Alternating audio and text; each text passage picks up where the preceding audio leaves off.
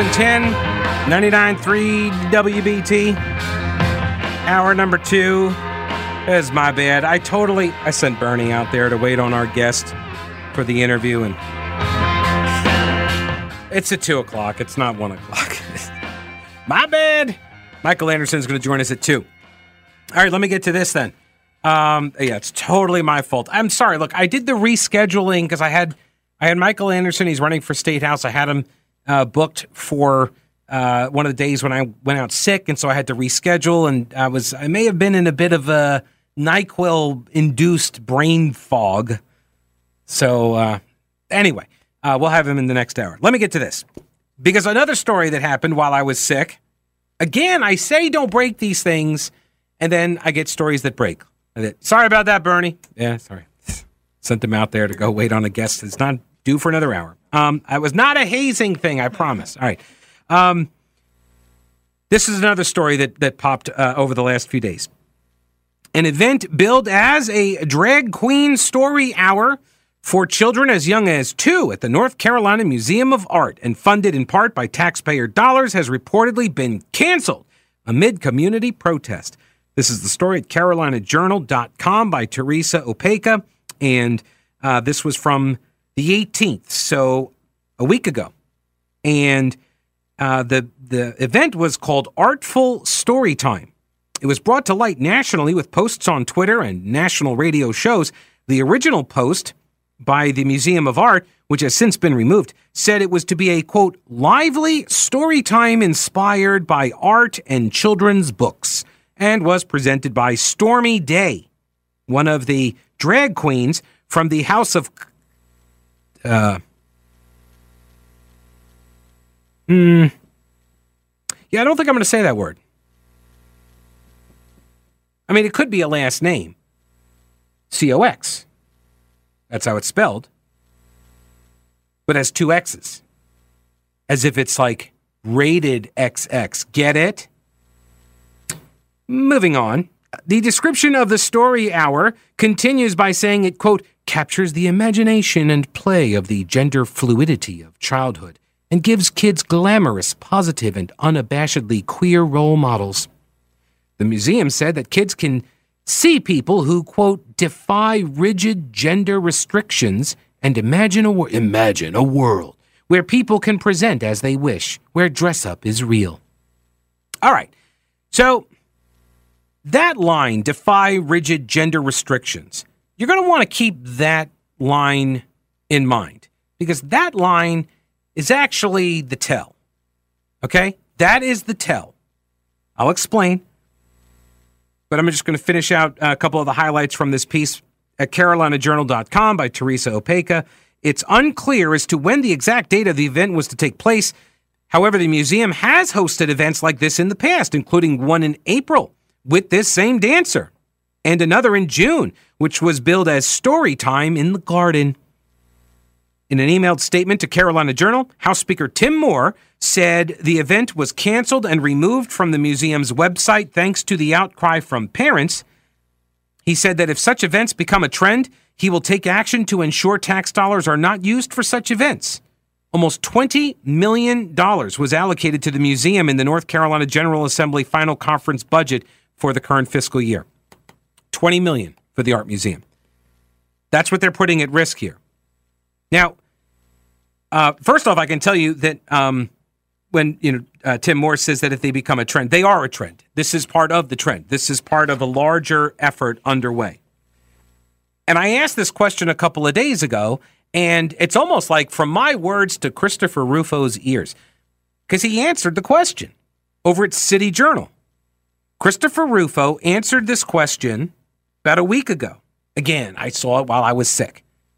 I was very productive, even though I was like laying in bed for three days with my laptop. But uh, yeah, I watched. I had a lot of documentaries going, and then I would like fall asleep, and so I guess that counts as seeing the whole documentary, right? If I have it on while I sleep, it's kind of like the same thing. Anyway, um, Christopher Rufo did a huge write up called "The Real Story Behind Drag Queen Story Hour" because I asked a couple weeks ago, why does it seem like all of a sudden these things are happening. These things never used to happen. why all of a sudden are they happening? All right, well, there was another EAS test. I don't know that we got no alert on that either. There's no message coming down. That's there's no test. We just get interrupted with that signal for some reason. Uh, don't know who heard it. If you if it came across on the uh, air or if it came across on the live stream or both, but uh, that's why if you just heard dead air, that's what was happening. There was an EAS signal that came down, and we have to take it anyway. So, what was I saying? I don't even remember. I was sick. I was sitting in bed with the laptops. Oh, and Christopher Rufo, right? He did this, the real story behind the drag queen story hour, and why have these things all of a sudden become the thing to do? Here we go. This is what I was talking about. And then the the the response I see generally on social media from people on the left is that, well, the Republicans, the conservatives, they got all upset about this stuff. And when that happened, now the left is just doing more of them in order to own the cons, to own those those conservatives, to stick it in their face, you know? But that's not really true. It doesn't and it, it I never really believed that. I I don't seriously, like I don't think that liberal parents progressive parents, whatever, I don't think they're going to go out and try to find these these drag shows to take their four year olds to in order to prove to their political adversaries that there's nothing wrong with this. Maybe there are some people that want to do that, but I can't believe that there's this mad rush all over the place to like, I'm going to drag my kid to this hypersexualized event in order to show you that I'm more tolerant. I just I found it to be uh, just hard to believe. So there's this piece that I come across, and thank you to the people who sent it as well, by Christopher Rufo at cityjournal.org. Drag Queen Story Hour pitches itself as a family friendly event to promote reading, tolerance, and inclusion. In spaces like this, the organization's web there's an organization called Drag Queen Story Hour.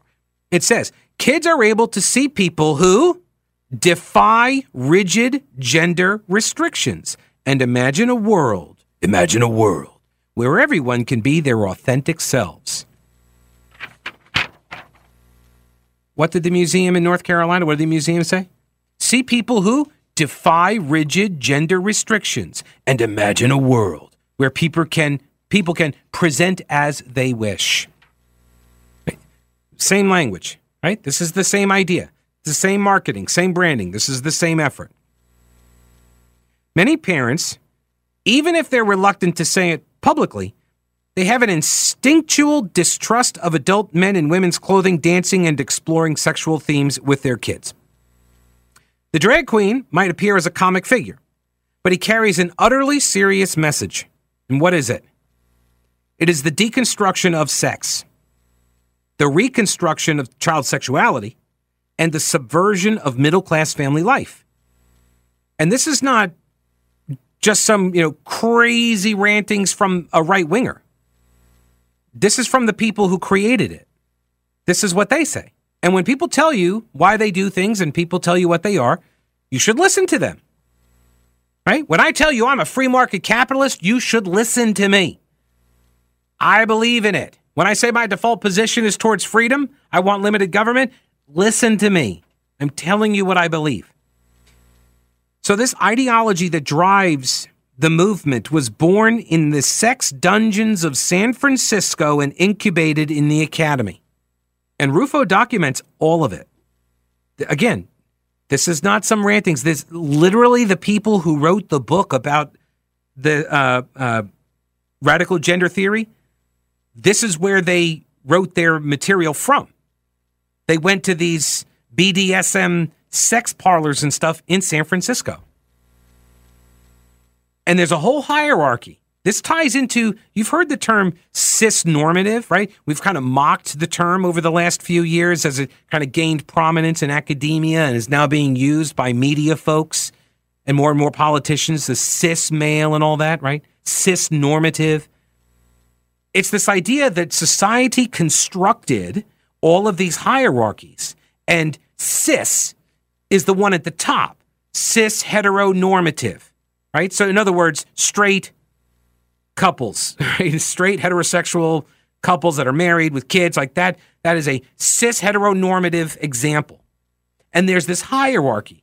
And what this radical gender theory and the drag show circuit is aimed at doing is to elevate the lower rungs of that hierarchy and reconstruct the hierarchy. That's what they say. That's their philosophy. That's their project that they've been working on. I'll tell you all about it in a minute. A Couple of emails to Pete at the PeteKalinerShow.com. Mm-hmm. Ellen says, okay, so to be fair, I think they should have heterosexual stripper reading hour. How is this any different?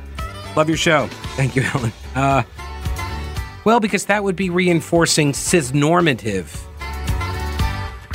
uh, constructed sexuality.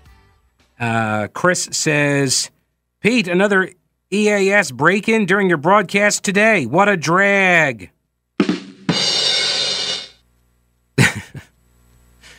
so, the Drag Queen Story Hour, where did it come from? Why is it so prevalent all of a sudden? What's the deal with that? The ideology that drives the movement, according to Christopher Rufo at City Journal, was born in the sex dungeons of San Francisco and incubated in the academy. It's now being transmitted with official state support in a number of public libraries and schools across the U.S.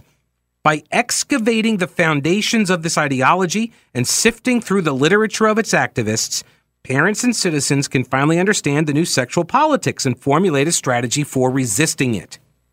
Start with queer theory, the academic discipline born in 1984 with the publication of an essay by Gayle Rubin called Thinking Sex Notes for Radical Theory of the Politics of Sexuality.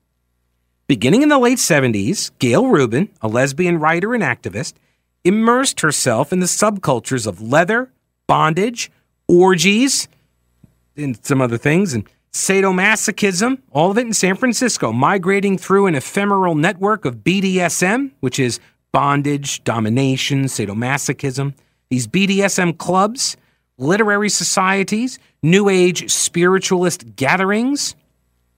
In this essay, Thinking Sex, Rubin sought to reconcile her experiences in the sexual underworld with the broader forces of American society, following the work of French theorist Michel Foucault. Because, of course, Rubin sought to expose the power dynamics that shaped and repressed human sexual experience. This was Foucault. I'm not going to get into Foucault, but like that.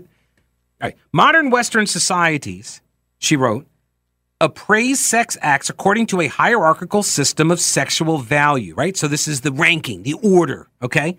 Marital, reproductive heterosexuals are alone at the top erotic pyramid. Clamoring below are unmarried monogamous heterosexuals in couples, followed by most other heterosexuals. Stable, long term lesbian and gay male couples are verging on respectability. But then what she calls bar dykes and promiscuous gay men are hovering just above the groups at the very bottom of the pyramid. The most despised sexual castes currently include, again, this is her word, uh, her her use of these terms: transsexuals, transvestites, fetishists, sadomasochists, sex workers such as prostitutes and porn models, and the lowliest of all, those whose eroticism transgresses generational boundaries. So you know what that means, right? Transgresses generational boundaries. What does that mean? Kids. That's what she's talking about. And she goes in depth on this. Rubin's project, and by extension that of the Queer Theory Project, was to interrogate, deconstruct, and subvert this sexual hierarchy and usher in a world beyond limits, much like the one she had experienced in San Francisco, in the clubs. She argued human sexuality is not comprehensible in pure biological terms. In other words, traditional conceptions of sex regarding it as natural behavior that reflects an unchanging order. This is all just mythology. It's designed to just rationalize and justify systems of oppression. See? That's all this is. It's just a false construct. It's just a construct, you know, like learning loss, according to our teachers union president in the state. It's just a it's just a construct. it's just devised by the oppressors to say, we're more important than you, we're more valuable than you, and we're going to oppress you because you have these different uh, sexual impulses. These uh, there were uh, there was some reason to believe that Rubin could be right. I mean, the sexual revolution had been conquering territory for two decades by the time she came along with this stuff. There are historical periods in which sexuality is more sharply contested and more overtly politicized, she wrote. In such periods, the domain of erotic life is in effect renegotiated. So that's what they were doing. This is what she advocated. And following the practice of any good negotiator, right? You lay out their theory of the case and then make your maximum demands. The sexual revolutionaries could do the work of rehabilitating the figures at the bottom of the hierarchy transsexuals, transvestites, fetishists, sadomasochists, sex workers. By her own words, th- those are her groups that she puts in this in this hierarchy at the bottom. And where does the process end? Well, that's logical conclusion. It's the abolition of restrictions on the behavior of the people at the bottom of that hierarchy. And the people that are at the bottom of that hierarchy were pedophiles. According to Rubin, this is not me. This is not me saying this. She uses uh, euphemisms like uh, boy lovers, uh, men who love underage youth was another term she used. But Rubin makes her case clearly and emphatically in long passages throughout this essay. She denounces fears of child sex abuse as hysteria. She rails against anti child porn laws. She argues for legalizing and normalizing the behavior of, quote, those whose eroticism transgresses generational boundaries. She says these men are not deviants, they are victims. Quote, like communists and homosexuals in the 1950s, boy lovers are so stigmatized that it's difficult to find defenders for their civil liberties, let alone for their erotic orientation. Consequently, she says, the police have feasted on them. Local police, the FBI, watchdog postal inspectors have joined to build a huge apparatus whose sole aim is to wipe out the community of men who love underaged youth. In 20 years or so, when some of the smoke has cleared, it will be much easier to show that these men have been the victims of a savage and undeserved witch hunt, she said. So this is this is the initial underpinning of this theory where it, where it was born, essentially. Such positions, Christopher Rufo writes, are hardly idiosyncratic within the discipline of queer theory. The father figure of the ideology is Michel Foucault, the philosopher that Rubin relies upon for the, philosoph- uh, for the philosophical grounding. He was a notorious sadomasochist who once joined scores of other prominent intellectuals to sign a petition to legalize adult child sex relationships in France. Foucault also haunted the underground sex scene in Western capitals. Okay, this is the guy that inspired the gender theory, radical gender theory. One of the uh, Rubin's collaborators is a, a, a woman named Pat Califia, who later became a transgender man who claimed that the American society had turned pedophiles into the new communists or witches and the N words. All of it the family, the law, the religion, the culture, they were all vectors of oppression. And all of it has to go.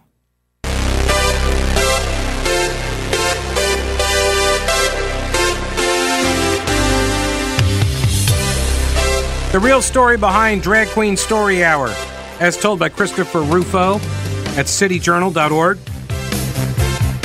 We went over the first part, which was Gayle Rubin's essay 1984, Thinking Sex Notes for a Radical Theory of the Politics of Sexuality. It's the first thing to understand. Second thing, he says, to understand Drag Queen Story Hour is to understand the historical development of the art of drag. It begins with a freed slave named William Dorsey Swann, who dressed in elaborate silk and satin women's costumes, called himself the Queen of Drag, and organized sexually charged soirees in his home in Washington, D.C. And uh, this went on through the like late 1800s. He got uh, arrested for a whole bunch of things, like one of which was like running a brothel. Um, and so you have the you have this form of you know protest and uh, oppression, right? You got that sort of that archetypal story going on. Drag became explicitly political 70 years later during the Stonewall riots of 1969, in which patrons of a gay bar in New York City rioted against police and began uh, began a wave of gay and lesbian political activism. Which, by the way, I can't believe Charlotte renamed Stonewall Street. I can't believe that. How anti-LGBT can you be? It's crazy.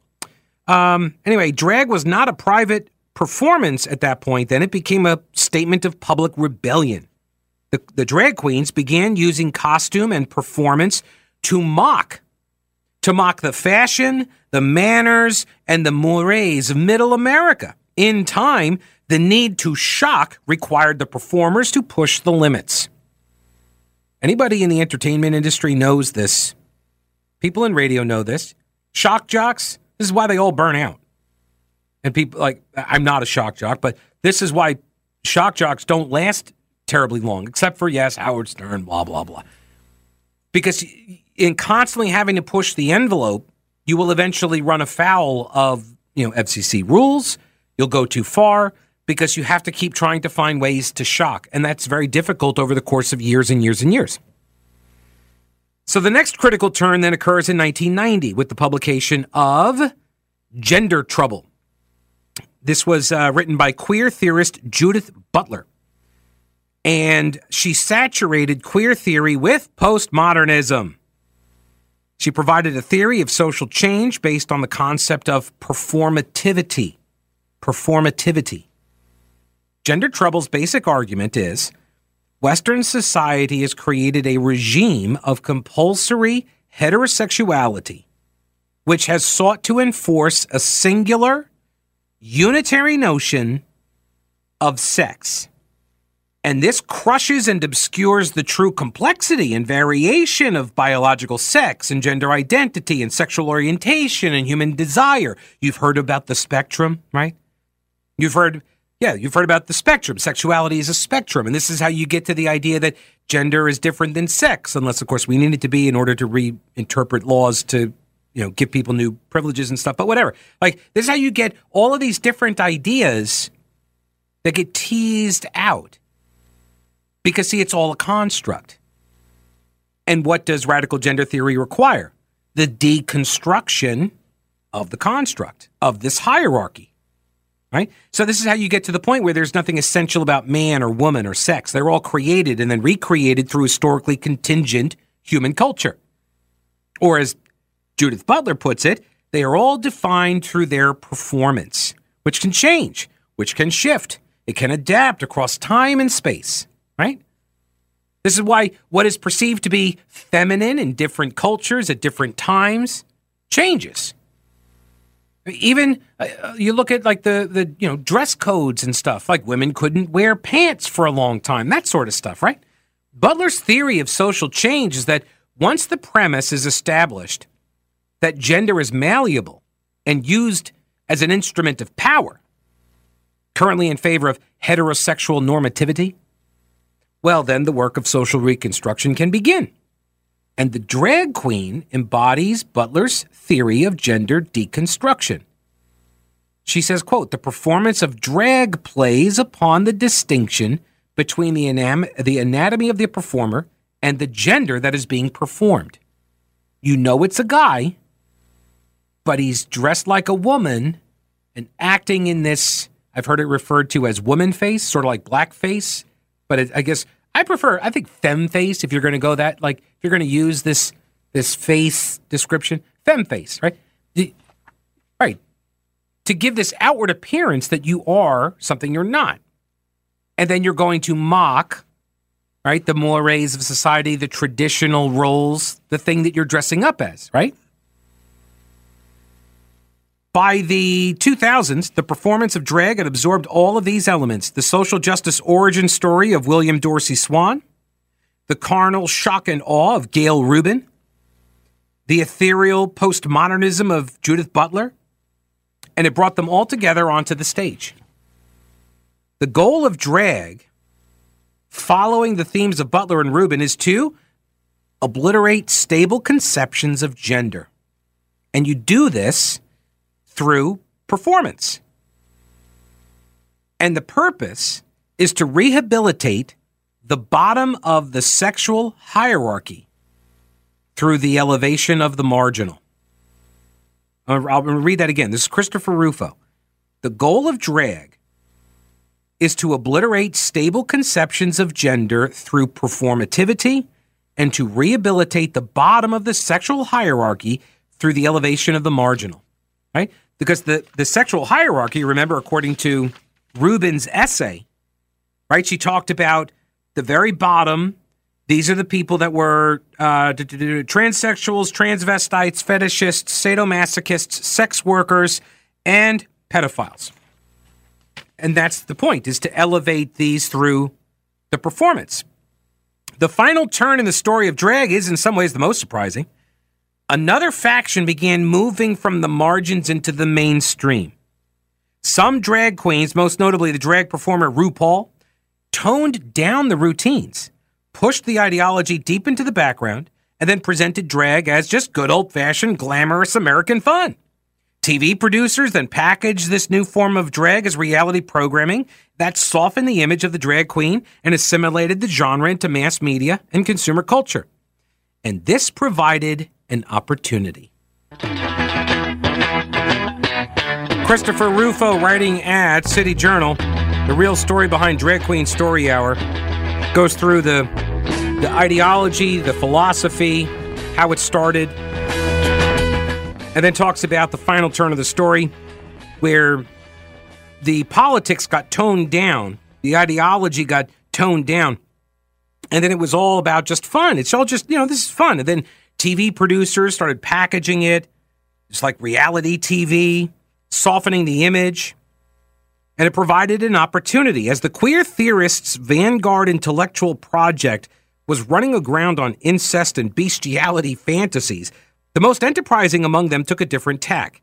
Using the commercialization of drag and the goodwill associated with the gay and lesbian rights movement as a means of transforming drag performances into family friendly events that could transmit a simplified version of queer theory to kids. There is a college professor and drag queen, a gender queer college professor and drag queen named Harris Kornstein. Stage name Little Miss Hot Mess. And Little Miss Hot Mess published the manifesto for the movement. It was called Drag Pedagogy, which is method of teaching, the playful practice of queer imagination in early childhood. Kornstein, or Little Miss Hot Mess, and Harper Keenan. So you're going to hear, I'm going to call them K and K. Kornstein and, and Keenan. Keenan, by the way, is a female to male transgender queer theorist at the University of British Columbia. Uh, with, of course, the citations to Foucault and Judith Butler. Their essay begins by applying queer theory's basic premise of social constructivism and heteronormativity to the education system. Of course, the professional visions, uh, or sorry, this is from their essay. Quote The professional vision of educators is often shaped to reproduce the state's normative vision of its ideal citizenry. In effect, schooling functions as a way to straighten the child into a kind of captive alignment with the current parameters of that vision. To state it plainly, within the historical context of the USA and Western Europe, the institutional management of gender has been used as a way of maintaining racist and capitalist modes of reproduction. That's what their argument is. Let me, let me assume that's true. Let me assume that's true. It's not wrong to then identify the counter offensive. No? Right?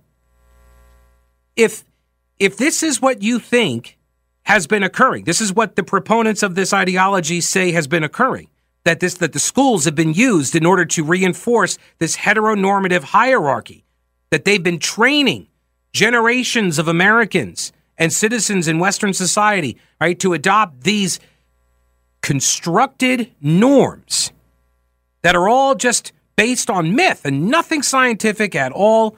It's all just about oppression. So then, is it wrong to identify that and to launch a counteroffensive? Because if we can all agree, finally, that schools are in fact the the the setting, the environment, the ecosystem where we transfer what our society and civilization values to the next generation, if that is in fact the case, we all agree on that now, don't we? Okay, so now we get to have a discussion about what it is you're trying to actually promote. And that brings us to your ideology. Because remember, the first phase in their fight is always the same, which is to deny, to deny that the thing they are saying is actually what they're saying. No, no, no, critical race theory doesn't exist. Oh, okay, maybe some people are doing something like it, but it's not really it. Okay, maybe it's really it, but you know, it's it's needed. And then eventually you get to the point where you're arguing about what the thing is. So can we just fast forward to that point? Because the authors of the piece, the K and K folks, uh, Little Miss Hot Mess, say to disrupt the dynamic, authors, the authors of this essay propose a new teaching method, and that teaching method is drag pedagogy bringing queer ways of knowing and being into the education of young children. This is an intellectual and political project that requires drag queens and activists to work towards undermining traditional notions of sexuality, replacing the biological family with the ideological family, and arousing transgressive sexual desires in young children. This is what they say. Right, the traditional life path for them, growing up, getting married, you know, working 40 hours a week, raise a family, right?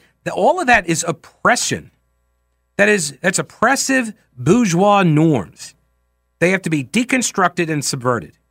As the drag queens take the stage in their costumes, sexually suggestive costumes, K and K argue that their task, Kornstein and Keenan argue their task is to disrupt the quote binary between womanhood and manhood, to seed the room with gender transgressive themes and to break the reproductive futurity of the nuclear family. Does this sound familiar? Does it sound? Do you remember the another organization that had the disruption and deconstruction of the nuclear family as one of its core tenets? An organization you were like, why would that organization have that as one of its tenets? It doesn't even seem to be something related. You remember what it was? Black Lives Matter. Yeah. And you recall the people who created Black Lives Matter, who headed it up, I mean, aside from the stealing all the money and all that, but uh, trained, radical, Marxist, and LGBT. Sexually monogamous marriage, all of which are considered mechanisms of heterosexual capitalist oppression. The Drag Queen Story Hour is, quote, family friendly in the sense of family as a code word.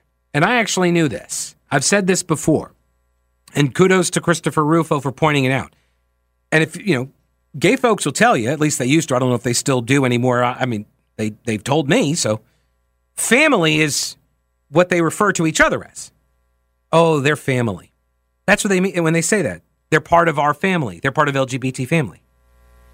Um, and so when they say family friendly, that's what they're talking about. It's an ideological family. It's not a biological family. Hannah Dyer is a queer pedagogist, and she has written Queer Pedagogy and by extension Drag Pedagogy seek to expose the very concept of childhood innocence as an oppressive heteropatriarchal illusion. So when you hear people say, why can't they just let kids be kids? They're destroying childlike innocence, right? That's the intent. They don't they don't believe there is a thing called or there is a thing childhood innocence. They believe that is a system of oppression that that was created in order to oppress non heteronormative kids. Other people in that hierarchy right? The purpose is to subvert the system of heteronormativity which includes childhood innocence and re engineer childhood sexuality from the ground up. And drag performances provide a visual, symbolic, and erotic method for achieving this. That's the point. That's the point. In fact, Kornstein and Keenan explicitly dismiss this idea that they're doing the um, the drag queen story hours uh, for acceptance and inclusion. No, they say that's just marketing language uh, for cover. They say, as an organization, Drag Queen Story Hour may be incentivized to recite lines about alignment with curricular standards and social emotional learning in order to be legible within public education and philanthropic institutions. Drag itself ultimately does not take these utilitarian aims too seriously, but it is quite good at looking the part when necessary. Right? It's just cover, it's just marketing. That's not the point and this gambit has been remarkably successful. You can uh, read all about it at uh, city-journal.org, The Real Story Behind Drag Queen Story Hour by Christopher Rufo.